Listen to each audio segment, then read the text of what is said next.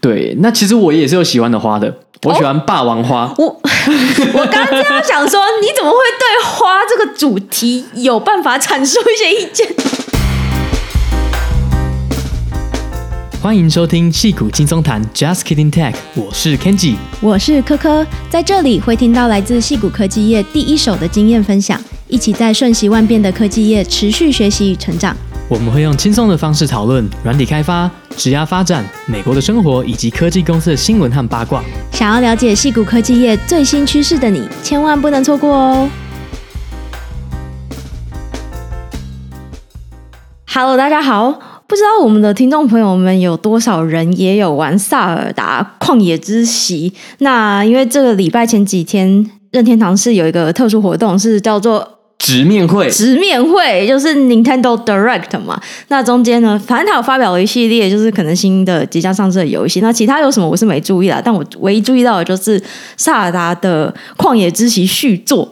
王国之泪，明年终于有一个确定的日期了，二零二三五月十二号，怎么那么久？你不是说好是春天吗？等好久。本来我觉得萨尔达的旷野之息真的是一个神作了。我相信有在有玩 Switch 的朋友，只要玩过这款游戏，基本上就是直接掉入它的宇宙里面。真的，我就是整个深陷下去了。反正看完预告，真的是鸡皮疙瘩都出来了，然后马上去看有没有人讲一些解析。这样，我后来看了五分钟，我就不想看解析，我想要。把那个原汁原味保留到它游戏上市的时候，再好好的体验。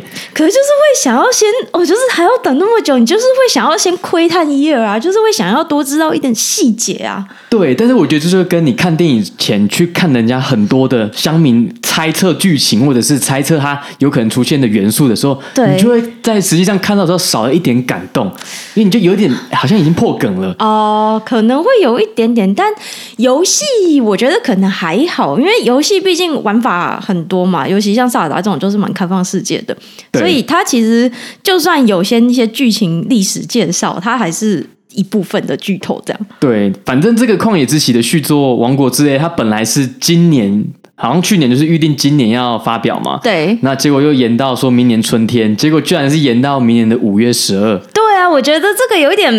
那个叫什么？有点在边边，太久了。对，这个是春天吗？五月应该算是初夏了吧？已经快要夏天了啦。对啊，对，反正这个也是我们已经自从可能之前玩完。就是旷野之息之后就期待非常非常的久。对啊，然后我最近就一直觉得好想要找一个游戏来玩哦，但是左看右看都觉得 还是萨尔达最好玩。已经胃口 被养大了。对，就是你玩过就是最好游戏之后，就觉得其他就是好像兴趣缺缺这样。我觉得你的人设好像有点改变了，因为大家很可能会很难想象科科居然是这么沉迷于游戏的一个 角色。我觉得就是嗯，好像还蛮容易就是沉浸下去的这样。对，但是我。最近看你的 YouTube，你打开它都是推荐你游戏相关的。对啊，些什么 什么克苏鲁的游戏。对，然后我就想到奇怪，这跟你以前的那个形象或者是人设不太一样，怎么瞬间变成一个宅女的感觉？其实我一直以来都对一些这种就是影视作品或是流行文化就有一定程度的兴趣嘛，就是大家应该都差不多吧，就是对这种娱乐性质的东西，你还是会有一点想要研究下去的那种冲动跟心情。对，反正我记得当时在玩旷野之息的时候，一开始应该是我玩比较多，对，然后到后面你就是掉的比我还深，就是你就开始破解一堆神庙，然后探索很多元素，然后我发现神庙应该大部分一半以上应该都是你破的，应该几乎都是我破的，因为神庙就是非常对我胃口，就是。它就是有各种你解谜的方式嘛，你没有说一定要怎么样才可以破关，那就是可以发挥各种创意，想办法去破关这样。然后，因为如果是那种打大魔王，就我来讲，就是有一点太刺激、太可怕了。因为我在操作那些按钮的时候，其实没有那么的灵敏，就是我的那个 那叫什么手速还是什么操作的技巧，对对对，没有那么好，所以打大魔王对我来讲压力有点太大。但是像破神庙这种关卡，就是益智游戏，就是我可以慢慢的，慢慢，然后。多方尝试，然后去认真的去思考，这样。对，他没有那种时间的急迫性嘛，而且反正它就是开放世界，你就算不是破神庙的话，你也可以纯粹探索。对，然后你就可以去看一些很美丽的风景啊，然后飞到那个游戏的边界，然后就觉得很有趣。对，我觉得萨达就很像是在探 探险，然后就是有一种你其实也很像就是在野外旅游的这种感觉，因为它风景就是画的很漂亮嘛，所以就是整体玩起来就很舒压。我觉得它就是做到一点，就是你可以在家里吹冷气，然后但是去野外探索，嗯、然后享受到探索的感觉，但是不用把身体弄得很脏。对对对，没错。所以那时候都有一种哇，我在玩萨尔达好像在出外踏青哦。对啊，就觉得真的是有去外面冒险的感觉，然后有冒险到，然后就觉得很很赞。没错，所以。啊，要等好久，不过没关系，至少它已经有一个日期出现了，那就可以以这个日期为准，然后来进行一些计划了。哎，什么计划？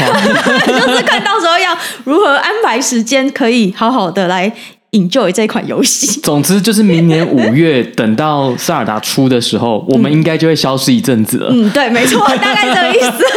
先预告一下，就是要能够消失一阵子，要有一些规划，对，要能够全心全意的投入在这个游戏的世界里面。对对，所以我们事先 做一些安排，先给大家打个预防针，这样。好啊，真的还蛮期待的。嗯，但是我就觉得说，有没有其他的游戏可以先过过干瘾，止止止止渴这样子，就觉得好像对。看来看去，我觉得我定时会看一下有没有一些新的游戏啦。但是就是看了一下，就会觉得说啊，这个可能玩个十几个小时。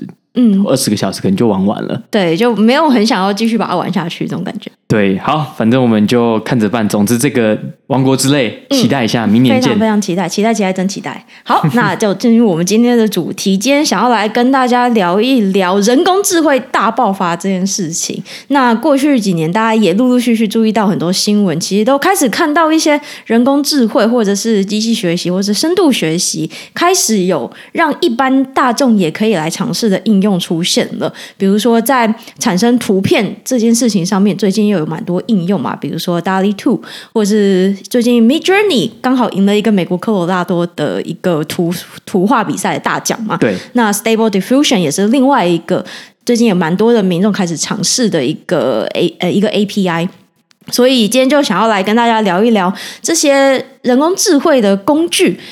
目前大概有哪一些进展？有哪些各个不同层面的应用？那很重要的事情是，到底它会取代多少人的工作？对，我觉得这是大家蛮多人在讨论 AI 这一块。就比如说，人类到底会不会失业啊？那如果失业了，我们怎么办？那我们今天都会在今天的节目跟大家讨论一下。嗯，那我自己其实是觉得，其实从这种深度学习，应该是技术上的一个突破点嘛。那当时大家在讲深度学习的时候，可能也只有比如说 machine learning 啊、data science 这种相关领域的人比较知道，诶，这个这些东西在干什么。可是近几年，因为真的已经有越来越多的应用了嘛，我觉得最早把这种 AI 深度学习带到大家一般人的视野，就是之前的 AlphaGo 嘛。你就是把围棋这个相对来讲，以前比较没有办法透过电脑程式去赢过人类，因为它的维度太大了，它的复杂度比起什么象棋啊，或者是西洋棋的复杂度高太多了，所以以前不能透过暴力法来赢过人类。但是 AlphaGo 就透过了这样的深度学习的 model，然后 train 出了一个比人类还强的 AI。确实，AlphaGo 真的也是几年前蔚为风潮，也是真的从那个时候开始，新闻就有越来越多关于这些人工智慧应用的一些探讨，然后也让大众是越来越有兴趣。不然在这之前，其实算是一个蛮冷门，几乎是已经要已经有点死掉的一个研究领域，因为一直几十年来没有办法突破嘛。但是你说的是 machine learning 吧？诶，就是整个 AI 的研究这一块，那是因为深度学习的关系才有比较大的进展。我觉得更精确的讲，可以说是因为近几年来硬体层面也是有蛮显著的提升，就是比如说这些 CPU、GPU 的问世，所以就让你要去训练更复杂、更大、更深层的这些类神经学习网络的这些尝试是更可以成功的。因为之前比如说你光记忆体没有那么多，就是一个问题嘛。对，所以硬体的限制。在以前是个问题嘛？那现在就是很多硬体就更新、更大、更好。然后这些 neural network 就是类神经网络，它本来是很复杂的，本来可能要计算量是很大的，但是现在在计算上不是个问题，所以我们就更有余裕去尝试各式各样的不同的 model，然后看到我们现在比较多的应用啊。对，我记得一开始的。这种呃机器学习或是深度学习的论文，就是也是大概几年前开始就比较多这个领域，就是后来很多做机器学习基本上都是在做深度学习，但其实机器学习并不是只有深度学习嘛。当然不管，反正呢，从这个类神经网络又开始可以被就是训练出更好的这个模型之后呢，就有一阵子的 paper 几乎都是在比谁的网络更多，就是有更多层或者是更多不同的连接参数可以更多，对，更多的参数等等，就有一阵子都是在比这些东西。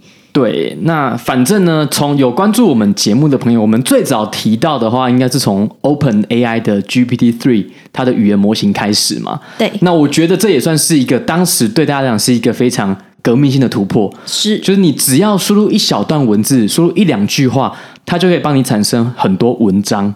那那个时候大家看到 demo 的时候，可能还在想说，那有这样的工具有什么样的应用？那现在呢，就是根据这种 GPT-3 出来了很多这种语言模型，就是 text to text 的这种语言模型，就是有很多的应用。比如说，有的有的语言模型就跟你说：“哦，我要你如果要帮你 PO social media。”那我会专门帮你客制化 post social media 的相关的文章。你可能就打一句话说：“哦，我今天要发表什么什么产品。”那可能就会打出一个三四段适合你在 PO 在 FB 或者是 IG 上面的一些文字。对。那我也会看到一些，比如说像是说写 email 的，或者是写比较诗，或者写各种不一样的文学体，等于是从原本只是。GPT Three 它这个最基础的应用出发，然后在上面就是延展出各式各样不同的 AI 的工具，让让你可以针对你不同的应用场景产生不一样的文字。对，因为 GPT Three 它本质上就是一个大型的语言模型嘛，那它的背后的资料来源就是网络上可以收集到的很多的文字方面的资料，所以有了这个语言模型之后，接下来就是看大家怎么样去想说它可以应用在哪一个方面，哪些领域的不同的创作等等。所以就各自会各显神通，有一些不同的展示。对，再来今年我觉得最大的突破就是看到用文字来产生图片的。哦，对，这个也是，嗯，今年有非常多的各种的尝尝试跟测试，然后各种新闻。对，那我觉得第一个大家一开始听到就是 Daily Two 啦，就是也是 OpenAI 出的产品。嗯、OpenAI 其实真的，嗯，这这一年也是非常的火红啊。对啊，那但是它哦 Daily Two 其实还是在 beta 啦。嗯，那像我刚刚就就有试了一下，因为我其实之前就有 sign up，就是成为 Daily Two 的那种。早期测试者，对，那其实玩了一下就就觉得真的还蛮有趣的，你就可以看到各式各样不同的简单的文字，你只要打一句话，它就可以产生出一个哎，你根本没有想过的风格，或是把已有的风格混入一些你根本没有想到的画面在里面。对，我觉得这个工具还蛮适合我们之后发布每一集的 Podcast，可以用它来产生一个图片，这样子就会好像比较有我们的至至少是自己想要的图片的样子，但是又是一个全新的，可能之前没有人看过的图片。对，我觉得这对很多这种画图的啊，或者是在 social media 要 po 文的，或者是像我们就是平常没有在画画的。对，那我觉得不管是平常有没有在画，你只要有这种制图的需求，我觉得这类型的工具其实就会变成是未来可能辅助人类上面一个很大的、很很好的 AI 帮手了。真的。对啊，然后你有提到像 Midjourney 嘛，他们之前不是参加一个艺术博览会吗？科罗拉多的一个比赛。对，然后他就是利用 Midjourney 这个 AI 的软体，去产生了一个我记得还蛮帅的一张艺术品啦。对，应该是蛮古典的那个画，然后就有一种神圣的光辉，这种古典的画这样。对，然后是拿到了第一名。对，所以当时的 title 都是哦，这个艺术家要失业了吗？就是 AI 产生的图片获得就是第一名，这样就是 AI 终于赢过人类在艺术创作的领域。但其实这个就是仔细想一想，它毕竟也是某一个人他去使用了这个工具，然后去创造出这个图嘛，所以还是要这个人他可以让 Midjourney 创造出来的图片够好。才会去赢得这个大赛，因为其实他们大家会觉得说啊，是不是 AI 很厉害，会自己画图？但其实不是，毕竟现在还是需要人类去给他一些提示语。对，就你要说你要画一个什么样的的场景，比如什么样的人物是什么样的风格，就其实它还是有很多的细节，你要必须有办法去描述出来，描述的越精确，它有办法。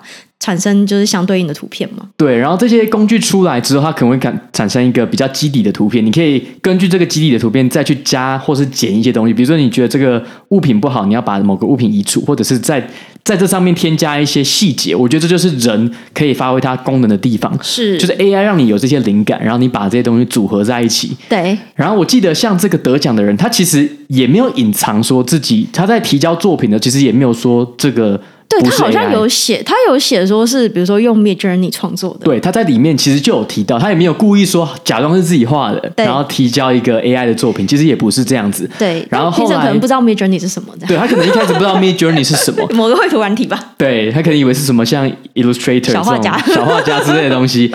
但是后来得奖之后呢，其实他们有去访问那些评审委员。对，那评审就说：“哦，即便我们知道他是 AI 产生的，我们还是会给他第一名，因为他就是我们收到的作品里面最好的。”对。对，所以这个评审委员也是可能也不管他到底是人创作的还是 AI 创作，因为毕竟在这个章程办法里面就没有说，也没有说不能让 AI 的画进来嘛。对，应该也没有管制这件事情，至少现在规则是没有的。对，所以这个其实是有一点怎么讲，大家我们还在习惯说，如果有这样新的 AI 的工具，那到底透过这样 AI 工具产生出来的画，这个艺术品，可能有的比赛会觉得说啊，应该把它。禁止，有的比赛可能就觉得我们还是接受它，所以这个就是我们还要去有更多探讨的部分了。这个我觉得就是 case by case，那这些规则会定得越来越清楚，越来越明确，就也会让这些制定规则的，比如说评审委员或者是委员会去多思考，他们到底要怎么样去规定，然后让比赛可以公平，或是至少是说怎么样对他们来讲是一个合理的规范。那其实跟很多科技的进展跟法律的制定都很类似啦。没有办法一次到位嘛，都是你要有多一点的 case 出现之后，刺激大家去思考，然后一步一步的去改变。对啊，其实就跟后来那个大家在打围棋比赛的时候，是蛮多是禁止 AI 的啦，因为你 AI 的围棋已经够强的情况下，嗯、你如果 用这样的方式，就对，就不好玩了。基本上只要有使用 AI，对，你除非是两个人都使用 AI，对，不然 AI 的人。很大的机会就是 AI 都会获胜，对对，所以围棋比赛可能是以这个例子来讲，他们是禁止 AI 的啦。对，可是如果是以艺术品的的情况下，我们其实不一定会禁止，因为说不定 AI 产生出来的艺术品可以激发出人类更多不一样的想象。对啊，而且你也可以把它就是不要叫做 AI 嘛，你就说它是一个辅助绘画工具，对，只是真的超级强，对，超级强的辅助绘画工具这样。对啊，然后另外一个工具就是也是这种文字产生图片的，叫做 Stable Diffusion。我看到它在过去几个礼拜也是有蛮多的新闻的啦，因为大家还没有不一定不是每个人现在都可以使用 Daily Two 嘛，它毕竟还是在封测的阶段。然后 Stable Diffusion 就是现在大家你只要申请就都可以使用，所以在过去几个礼拜，至少我在这种西方的媒体还看到蛮多人就开始拿 Stable Diffusion 产生的图，然后出来比较，就说啊，这个就是。目前是免费版的 Daily，就是你不，你每个人都可以使用，只要注册就可以用了。对，那他们的背后训练模型的原理其实都蛮类似的啦，就是去找非常大量的图片库，找这些资料集，那很多都是从网络上去收集下来的图片资料库嘛，那去劝这个深度学习的模型，然后让它可以产生一个。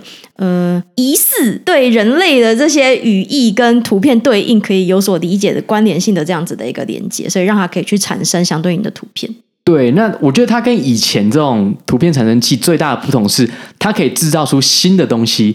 比如说，我们以前可能从来没有看过无尾熊骑摩托车，好了，嗯，那他就知道说，他知道这些物品之间的关系，他知道无尾熊是什么，然后摩托车是什么，他知道骑这个动词放在摩托车上会是应该长什么样子。对，那即便。我们从来在资料里面并没有类似的图片，没有无尾熊骑摩托车这种图片，它还是可以产生出来，因为它知道它们物体之间的关系是什么。对，不过这边我们多玩了几次之后，就可以发现，其实也不是所有产生的图片都是实际上可以使用的图片，就有些图片产生出来的结果就会怪怪的，对好像比如说接的地方没有接好啊，或者是这个人好像有点。扭曲，或者这只猫看起来不太对称，就有类似这样子的问题，让你觉得这张图好像没有办法直接拿来使用。对，像我刚刚就输入一个猫在吃拉面，然后它那个那个面反而很像，长得像另外一只猫，好像猫在吃猫。我觉得有点可怕，就是那个拉面包为什么画出来有一点就是毛茸茸的感觉。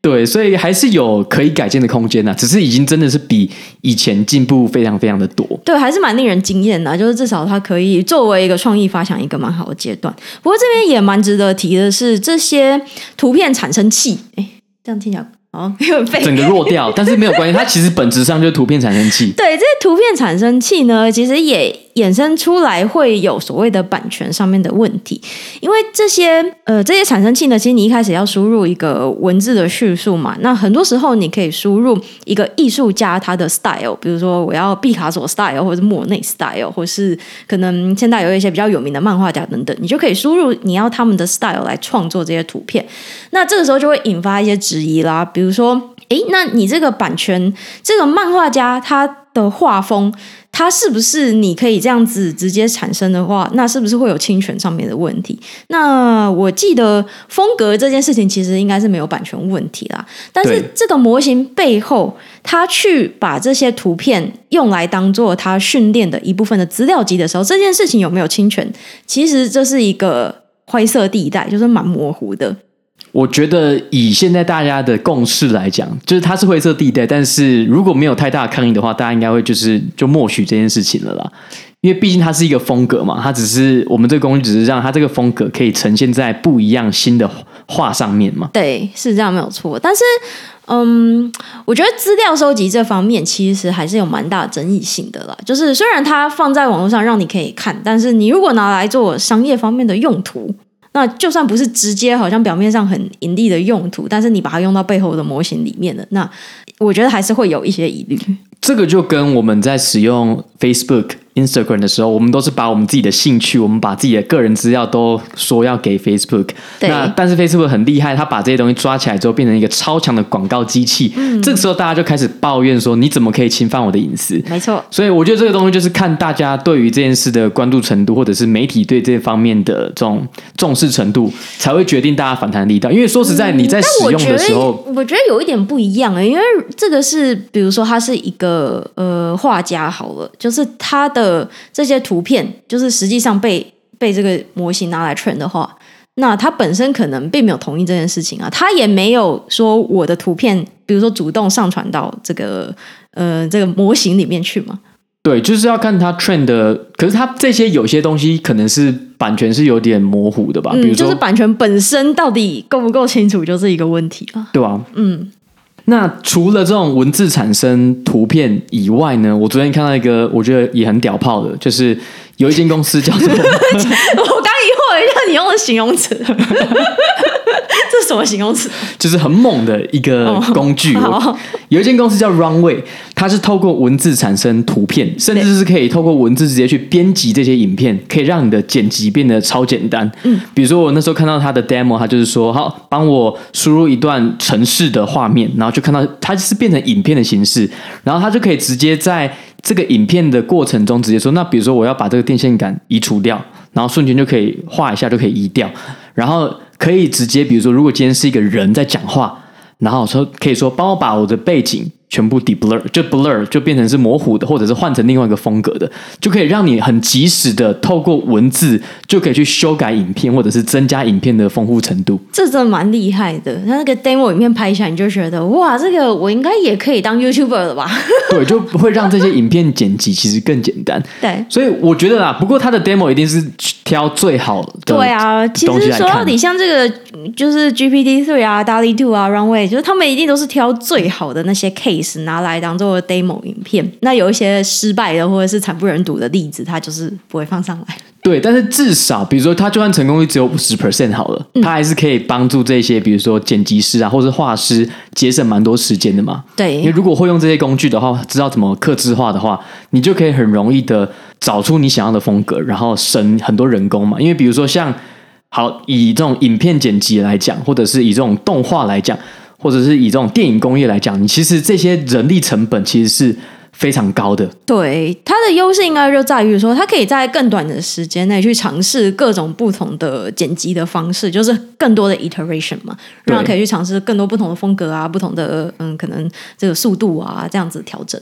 对，所以我觉得对于这些，比如说我们之前不是有提过，像好莱坞这些动画。制作公司，他们其实，比如说漫威好了，他们就会委托外包很多不同的动画公司去做。那每一个动画公司，他们底下的人力就非常的吃紧，然后高工时。那我觉得有这些工具的话，可能现在还很远，只是说未来有这些工具的话，说不定他们制作这些动画的 prototype 或是剪辑这些动画会变得更容易啦。对，好，那讲完了这几个刚的工具比较多，像是诶艺术相关的嘛，图片啊、文字啊、影片等等。那我们自己如果是工程师的话，也有一个类似的 AI 工具，叫做 GitHub Copilot。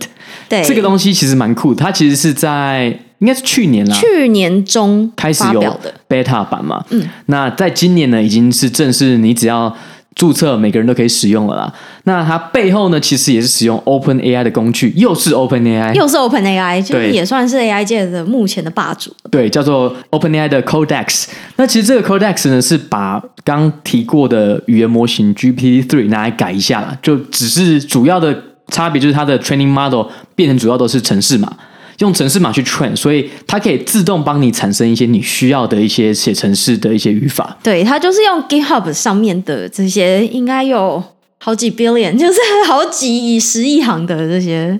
对，它就是把 GitHub 里面的这些，呃，可能 public 跟 private 的 repository 都有了，就是上面的程式嘛，你上传到 GitHub 里面，对，你就是会被使用。这个好像又有一点争议，就如果它有用到 private 的 GitHub 的。可是来 train 的话，嗯，像我每次听到这个，我都觉得说，就是人类要进步，就是要把大家的资料都拿来一起用嘛。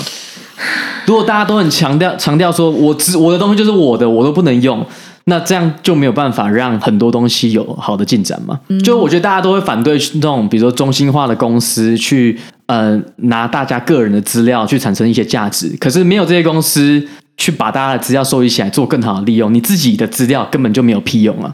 我觉得虽然这样子讲，可能有一部分道理没有错，但是很多时候你就是比如说你的集权跟就是这种嗯、呃、想要求进步的这种心情，可能就是一线之隔而已嘛。你说集权跟想要求进步的心情是什么意思？就是比如说，他可以说就是我就是比如说你相信一个人，他或是一间公司，他就是。可以把人类带到一个新的境界，好了，所以他就给你就给他非常多的权利，然后让他可以为所欲为。那这个时候可能就会有许多人被牺牲掉。对，但是这个前提是说，如果他如果他不做的话。你的城市码你放在那边其实也没有什么用嘛，所以如果要让你、嗯、没有什么用啊，那个东西是我自己产生的资产啊，所以我自己本身可以对它有一些应用啊，我可以有一些用途，比如说我的城市码，我可以把它就是集结成册出书之类的。但是如果这个不冲突啊。你可以集结成册输出，因为毕竟它是你的城市嘛。但是，如果今天有一个公司，它用一个更好的技术，让你的城市码可以去帮助，比如制造出这种 AI 的写程式工具，嗯，这个东西是你自己本身可能做不出来的。对，那我就觉得大家都是看到人家哦，你用了我东西做出这么好的东西，好像我的资料很重要一样。但是其实说实在，你的资料一点都不重要，因为如果你只有你的资料的话，你根本做不出那么厉害的工具。我对这个说法还是蛮存疑的，因为可能一个人的资料不重要没有错，但是一群人的资料就很有用了。那这些一群人的资料就是从个别的资料来的啊，对，所以个人的资料还是有一定的价值啊。对，但是你个人的资料只有你个人资料根本没有用，但是大家的资料才有用嘛。就跟 Facebook 一样，你如果只有一个用户的资料，其实是没有屁用的。但是如果你今天是有几十亿人的资料，那就很有用嘛。嗯，对，对对，那但是很多人会抱怨说，好像是哦，Facebook 用我的资料，然后才可以制造出这么好的产品，然后就开始 complain 说啊，Facebook 不好，因为要不是有我资料，他们没有办法做出这么好的东西。可是其实你的资料根本就你个人来讲，其实是并没有这么大的用途的。嗯，我觉得我还是没有很同意这个吵架吵起来。我知道，我知道有一些。有一些就是意见领袖，可能也是就是跟你是比较类似的想法，就是个人的隐私或者是个人的资料，其实没有你想象的那么的重要。但是我个人还是不是很赞同这样的讲法，因为如果你今天不尊重一个人的隐私，那你就会不尊重一群人的隐私。对啊，所以这就是 Facebook 现在被。其实也不只是 Facebook，就是所有在收集很多 data 的公司都会有这样子的问题。这也就是为什么欧盟的 GDPR 就是现在让所有科技公司那个闻风丧胆嘛，就是说非常非常的就是害怕 GDPR。对，但是我的意思只是说，很多人只是因为自己的东西有被用到，然后做出一个很好的产品，他们才抱怨。嗯、但是我觉得个人以个人来讲，他本身只有它的资料的话，并没有这么大的价值。嗯，OK，对，好，这比较像是两个，总之是两个比较不同的讨论的方向，这样没有关系。那好，好，回到这个 GitHub Copilot 来，OK，那我自己其实今天就 sign up，然后试用了一下啦。那他们官方是说呢，他们这些就是我觉得还蛮酷的，你只要写一些注解。然后说你想要这个 function 或者这 class 做什么事情，它就会自动产生对应的程式码嘛。比如说你就写说我现在这个 function 要干嘛，它就会把剩下你可能把一些 input 定义清楚，output 定义清楚，它就会帮你把中间的程式码产生。那他们官方是说平均有二十六 percent 的接受率啊，就是他们的这些建议呢，大概有四分之一这些开发者会采纳。那像有些语言，比如说 Python，他们可能资料比较多、比较丰富，他们可能有比较精准的推荐，这个接受率就会比较高，到达四十 percent 左右。对，它这个接受率的概念比较像说，这个 code 你产生的这些程式嘛，它最后第一个就是可不可以顺利的执行嘛？因为其实它应该是没有保证说它产生的 code 是可以成功的执行的。对，因为其实它都是利用已经在 GitHub 上面的城市码嘛，那也是人写的资料嘛，所以毕竟有人写的的资料，就有可能有比如说品质没那么好的城市码在里面嘛。对，所以它其实也不是标榜说它产生的城市码就一定是完美的。没错，所以它其实有一点像是语言翻译了，只是说这边是城市语言的翻译，就是你的呃人的语言的翻译，翻译到写城市码写出来的城市语言这样。对对，但我自己的感觉是，其实真的可以某一某一方面提高你的生产力，因为说实在，我们在工作中，你可能是要去，比如说今天是你一个新的 code base 好了，你要去熟悉它的语法，或者是你今天使用一个新的 framework，新的一个框架，你本来就要去学习这些，诶，怎么使用的 pattern。对，那它比较快可以帮助产你产生一个可能百分之四十的机会有有机会对，那你就从这百分之四十去更改，改到。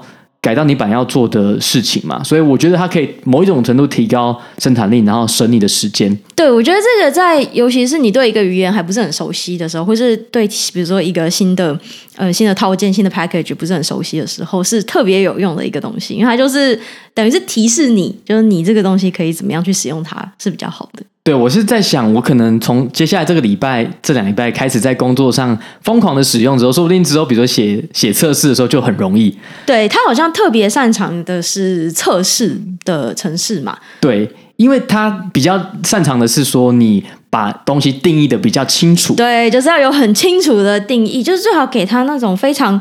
清楚，非常明了，就是你要他做什么事情。比如说，我现在就是要写一个 function，它是产生这一群输入的平均值。这种对他来讲就是哦，超级简单，对，超级简单。但你如果要他写一个，嗯、呃，给我一个，就是大家可以。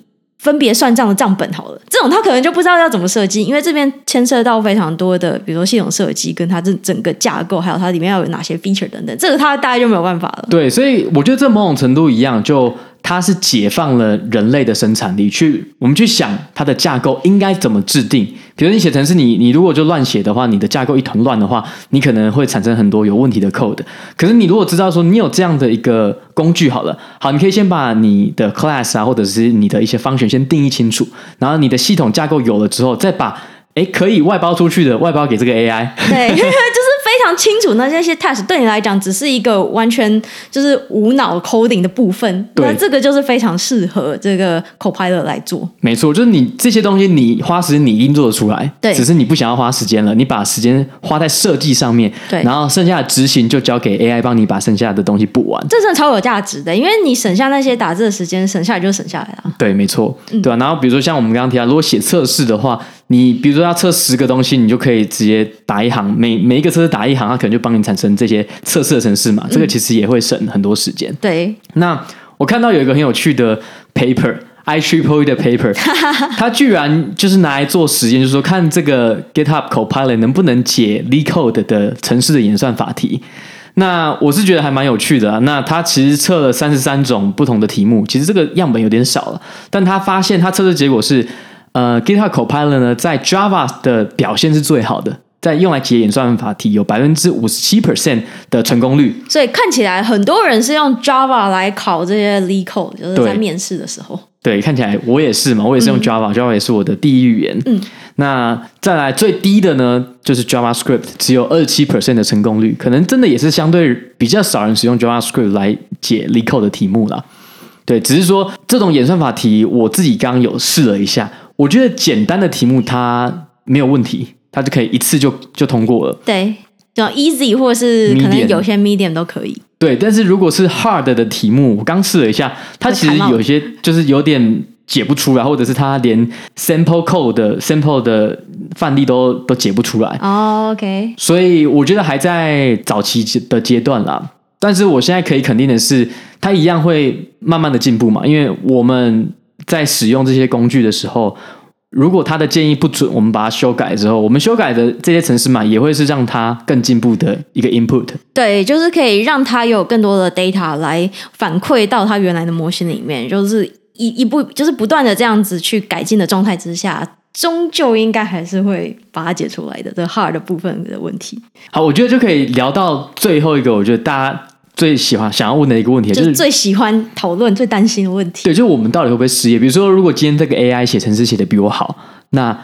很多人就说：“那会不会五年后我就失业了？或者是前面这些产生图啊，或者是做图片编、做影片编辑的，如果他做的比人类好，会不会这些剪辑师、这些动画师要失业了？”对，感觉每一次有一个冠上 AI 名称的工具出现，就会有一次这样子的讨论。那你觉得你的意见是什么？你觉得会不会失业？目前看下来，如果发展的脉络是现在这样子的话，那人类要失业还是不太可能的一件事情。或者是说，你真正有你的专业存在的话，那其实你要失业还是不太可能会发生的事情。我觉得会失业的就会是刚刚讲到那些这些新的 AI 的生产力工具可以取代你的部分，也就是说，诶，有一些已经定义的比较清楚的一些 task，那任何一个人来做都没有差，就是大家都可以无脑做的时候，这样子类型的事情就会比较容易被取代。比如说刚刚讲的 Copilot 的它解题的部分，就它如果是比较简单、已经定义好的这样子的问题，让它去写一段程式码出来的话，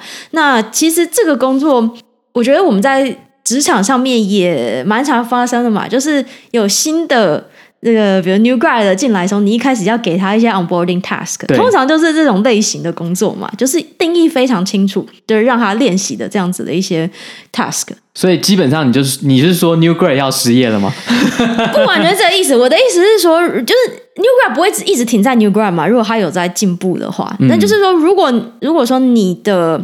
技巧，你的技能就是一直是只能是做一些很确定，对，就是有很确定的 scope、很确定步骤的这些 task 的时候，那就是比较容易被取代的。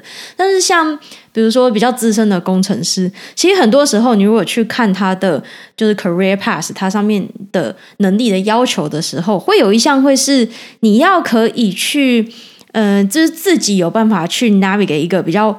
比较难的问题，然后在抽象的这个问题当中，想办法去定义出就是确切可执行的步骤，并且去规划这个这整个专案它需要多少时间，做一个好的 estimation，其实也是一个蛮重要的能力。对啊，其实，在工作里面，在职场里面，很多时候在 project 刚开始的时候，其实是处于一团迷雾的。对，就是其实，呃，比如说主管交办交办你说有这个 project 我们要进行，他也不是完全都 figure out 的，谁要去 figure out？就是这些资深的人要去把它 figure out，就是到底要怎么样从一个 idea 发想开始，到最后可以变成一个实际完成的专案。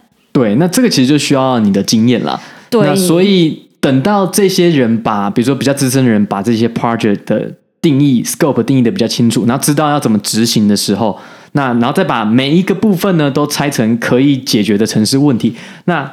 最下面这些比较清楚定义好的城市问题，其实就可以透过 AI 来帮忙嘛。对，所以这边就可以看出来了，真正重要的还是这些知道怎么样去把抽象化的问题变成实际可以执行的专案的这些人，这个就是很重要的技巧，也是目前的 AI 没有办法取代的技巧。然后，目前短期可预见的未来内，如果目前的机器学习的方式没有一个显著的突破的话，那这个能力还是人类非常特有的能力。对。那我自己也是对这个问题保持比较乐观的态度啊，就认为我觉得人类会不会失业，我觉得是不会。那这边有几个层面，我就是这些工具都是比较偏辅助型的工具，最后还是要需要人来使用它。那我觉得有可能失业的环节是说，比如说，那以前我可能请一百个人好了，那我现在可能只要请二十个人，那二十个人搭配 AI，可能就可以做之前一百人做的事情。那你这样讲好像，诶，那八十个人就会失业了嘛？那可是其实我觉得，以你回顾人类的历史来看好了，我们从比如说农业社会转成工业社会，一开始也一堆农夫失业嘛。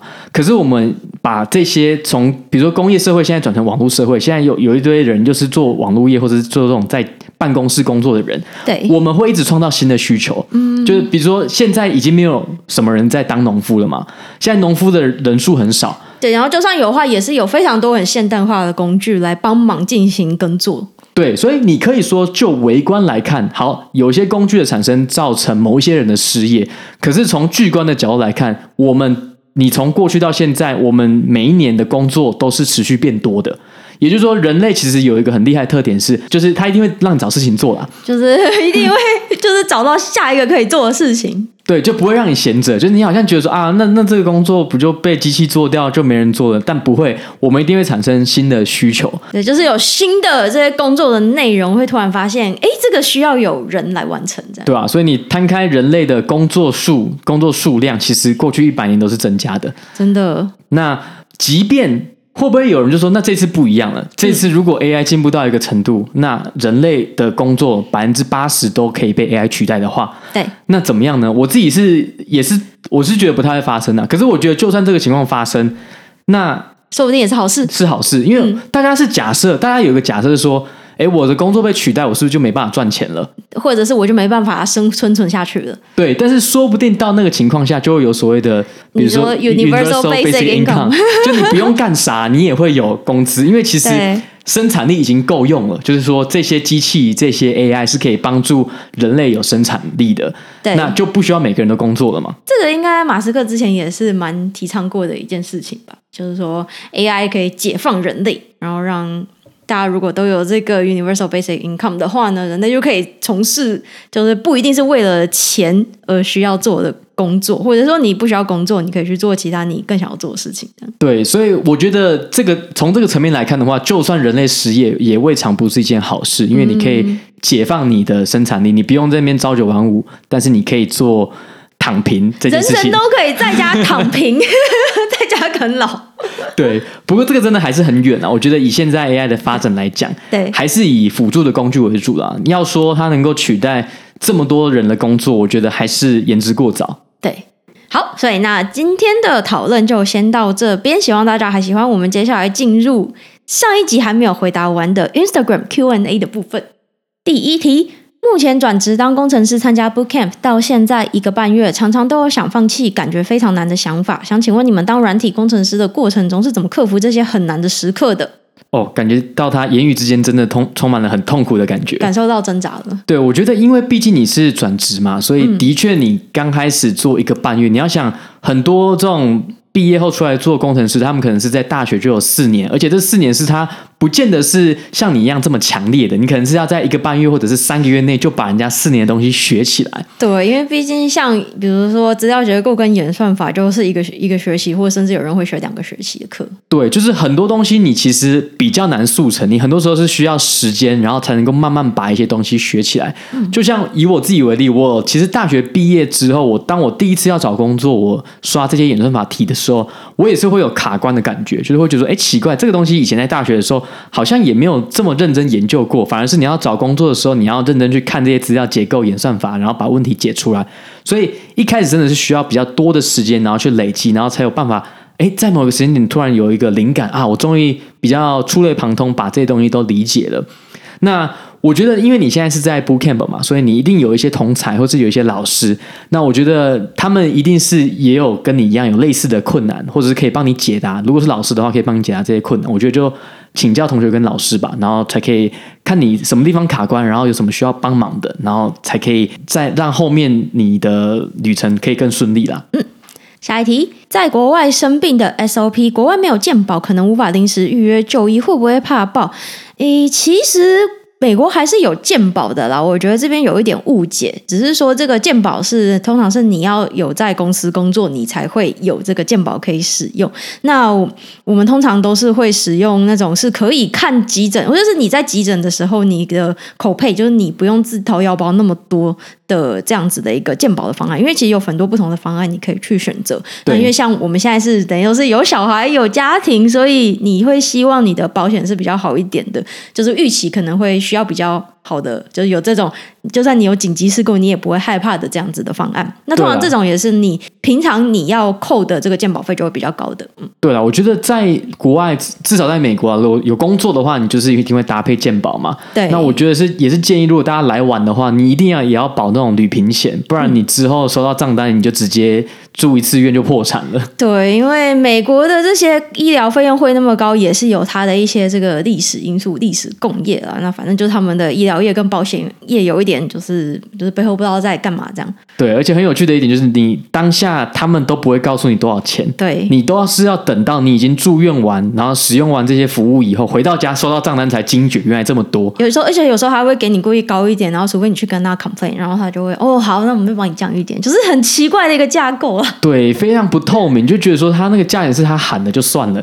对，但是反正就是中间一些奇怪的这个纠葛啦，我们就嗯，反正自己就是要选择一个比较好的鉴宝的方案，这样。下一题，节目中都介绍软体产业居多，想请问能不能分享一些有 IC 设计的工作资讯？谢谢。嗯，这边 IC 设计的工作，因为毕竟就是比较少一点，因为整个矽谷或者是说美国的科技业着重的还是软体产业，这个跟台湾的产业分布是比较不一样。台湾就是半导体比较多嘛，所以就会比较多 IC 设计的工作资讯。所以这边我们可能就没有办法分享太多了。对啊，因为毕竟我们自己还是每天就是在软体产业嘛，所以一定分享是这方面居多的，所以可能只好去听另外的 podcast 有没有做 IC 设计相关的。嗯，应该还是有啊，应该还是有。好，下一题。肯吉跟科科每次针对一个主题收集资料之后，都可以整理成非常完整的节目，超级厉害。想请问这当中有什么秘诀可以分享吗？我觉得你看我们现在做了一百二十集嘛，对，所以我觉得秘诀就是大量的重复练习，重复练习，然后也不用说非常大量阅读，但是就是要比你之前的阅读还要再多。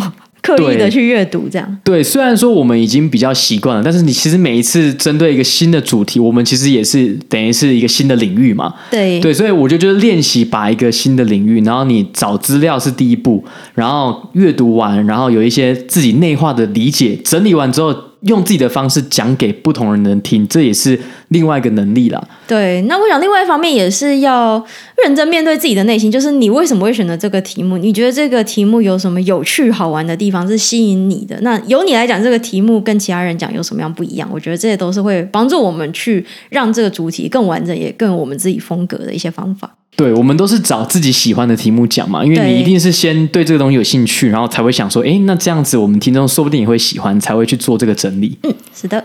下题，有机会来东岸玩，顺便办见面会吗？私心希望来 DC。哦，我们一直还没去过 DC 耶。对啊，一直有列在那个旅游的目标上面。对，但是每次想到六个小时就觉得的飞行就觉得好辛苦哦。主要是现在又有力量宝宝，所以搭长途飞机会比较困难一点。不过我们就是渐进式啦，因为像上次就有带他去 Denver 嘛，两个小时。那接下来可能可以慢慢增加一下距离。对，所以回答你的问题，有机会来东岸玩，但是可能不会办见面会，可能就纯粹去玩这样。对，下一题，在湾区工作身旁的女性友人都死会了，该如何避免单身一辈子？我觉得这个问题一定是很多。在湾区工作的男性朋友们的一个问题，那我个人认为最直接的方法就是搬离湾区，因为湾区的这个男女比实在是差太多，你就是在一个一个很艰难的地方要找伴，本来就是会比较难一点。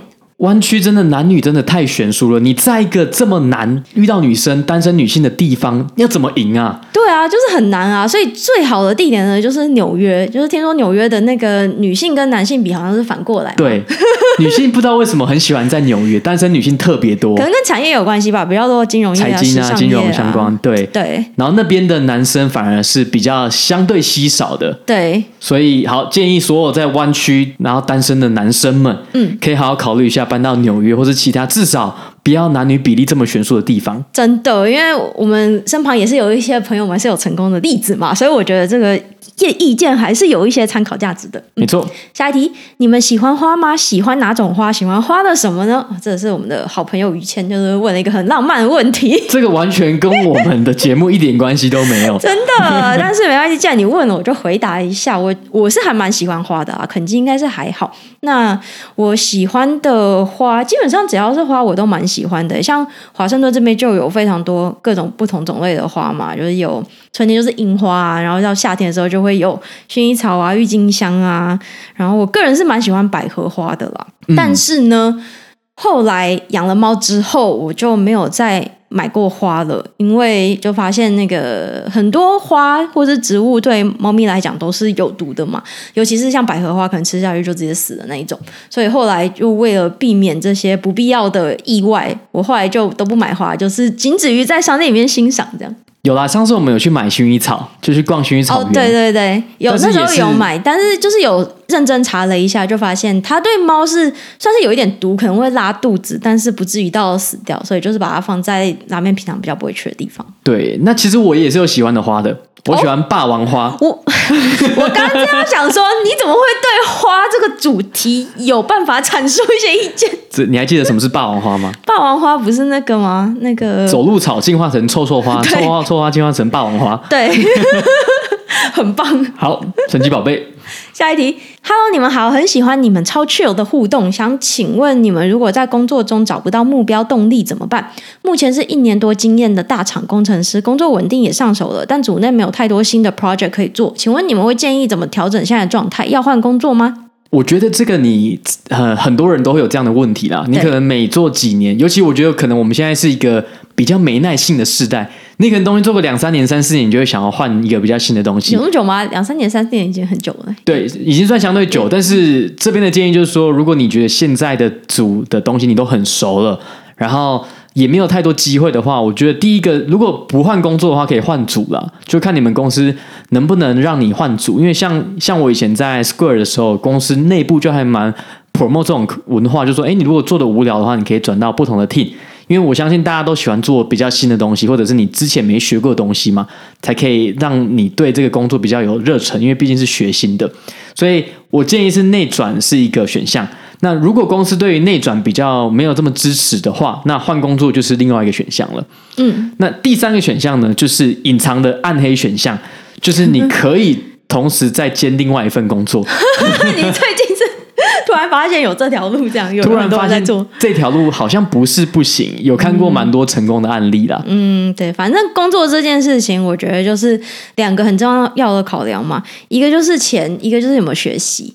那最好的工作就是两个都有的，这就是超赞，你就是好好做。那如果只有其中一个，那你就不一定要走，你就是可以再多评估一下这个状况。那如果两个都没有，你就是赶快走吧。对，没有钱也没办法学习，就真的是浪费你的时间。是。好，下一题，科科的对实在太有磁性了，这个应该是称赞吧？好害羞，对啊，大家好像很喜欢你的对。我是不是最近讲对讲的有点多，还是这是在说我对讲太多了？应该不是，就是他们单纯觉得你的声音很有磁性了。谢谢，好，我会多讲一点的。下一题，在科技公司听过最猎奇的工作内容，其实大部分好像都还蛮正常的，的但我有想到一个比较。之前没有想到过工作，就是像比如说 Facebook 或是 YouTube，他们都会 hire 员工，就是 hire 真正的人来做。呃，这些影片或是内容的审查，就比如说过度色情、暴力的这些内容，其实就会经过这些员工的审查，然后把它拿掉。那这些员工据说，其实他们的身心灵也是蛮受煎熬的，因为第一个他们工作的环境可能就没有那么好，然后工时也很长，那加上成天的要看这些内容非常不营养或者可怕的这些影片啊，其实对心智应该也是蛮折磨的。对，你就是整天看那些血腥、暴力，然后很残忍的影片，然后。你看久了，应该真的会觉得很恶心吧？是真的会觉得嗯不太舒服。对，然后我另外就是我们之前不是有聊到 WeWork 吗？另外一个例子是说我在看 WeWork 那本书的时候，就讲到他们早期的员工啊，可能你以为进来你可能是做可能在办公室里面轻轻松松，但不是，因为 WeWork 他们在每一个新的 office 开幕的时候。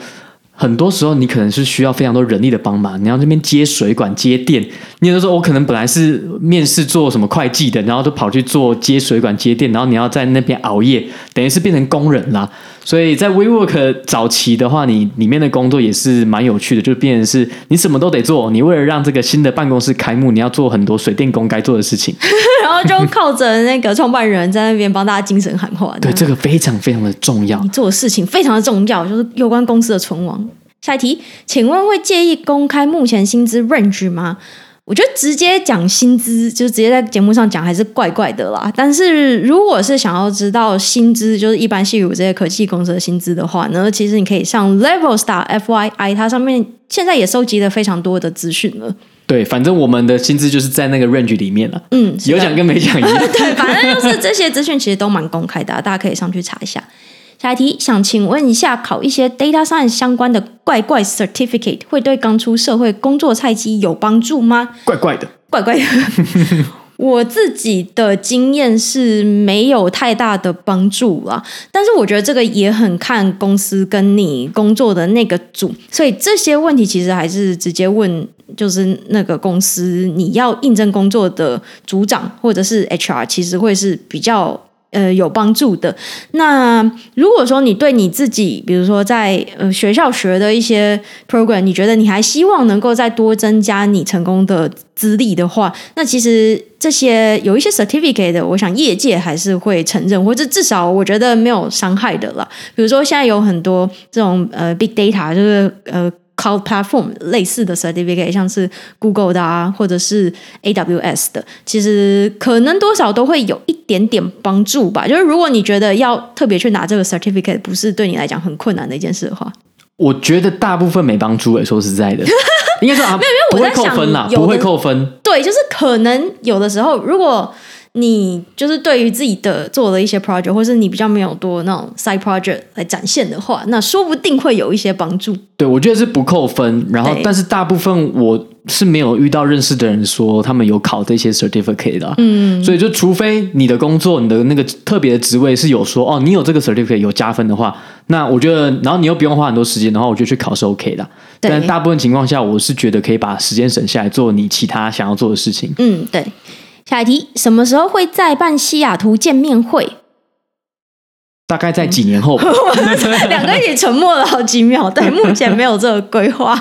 对，几年后我们有有余裕的时候，我们再办一次。对，所以大家敬请期待。最后一题，对要去美国念硕博有什么准备上的建议？要你们当初怎么决定念硕或博？我当初就是完全不考虑念博班啊。嗯，因为我觉得硕班对我来讲就是。呃，让我可以在美国有签证，然后留下来在美国工作。我当时就是没有任何想要做研究的想法。对，我当时的唯一的目标就是在美国找到工作。那念硕班对当时我来讲就是最棒的投资。对，那哎，其实我当初来是念博士班，那时候对做研究还是有一点热情的，但后来实习了一下，就发现业界好像好像直接去赚钱比较实在，因为美国业界给的钱还是跟你在硕班拿的薪水差太多了。对，好像真的是这样哎，很多念博班的到后面就会被钱所诱惑。对啊，因为你就想说，嗯，我现在我去工作就可以赚钱，虽然可能会比博士出来的少一点，但是。因为毕竟你中间要多花好几年嘛，年你那个时间其实你也可以加薪，你也差不多甚可能甚至会超过了。对，我觉得在美国啦，大部分美国人的话，他们要么就是大学毕业去工作，要么就是大学毕业去念博班。对，对美国人来讲是这样了。那对我们来讲，因为我们可能是在台湾念过大学，所以我们才会有这个硕或博的选择。那等于硕班只是让你诶有这个学历、有这个身份，可以在美国找工作。但是如果你是对学术方面有热忱的话，那还是可以念博班。对，所以我还是建议说，如果是要念博士班的话，还是要对学术研究是真正很有热情的，不要想说。嗯、呃，我不知道要念哪一个，我就先念个博班好了，因为其实这个时间成本是非常大的。对，很多人搞不好念完博班啊，在过程中，就算他毕业了，他也很痛苦，他可能就浪费了四五年的时间，然后才发现不喜欢。对，我不喜欢这个，这个就蛮惨的。说真的，就是你都花那么多时间，然后说你念完之后不想做这个，我就觉得，嗯，这个你都念博士班了，那你这个真的要好好想一下，这是你自己的未来，你都是成年人。好。那问题都回答完了，我们今天的节目就先到这边结束喽。希望大家还喜欢。好，我们下周见，拜拜，拜拜。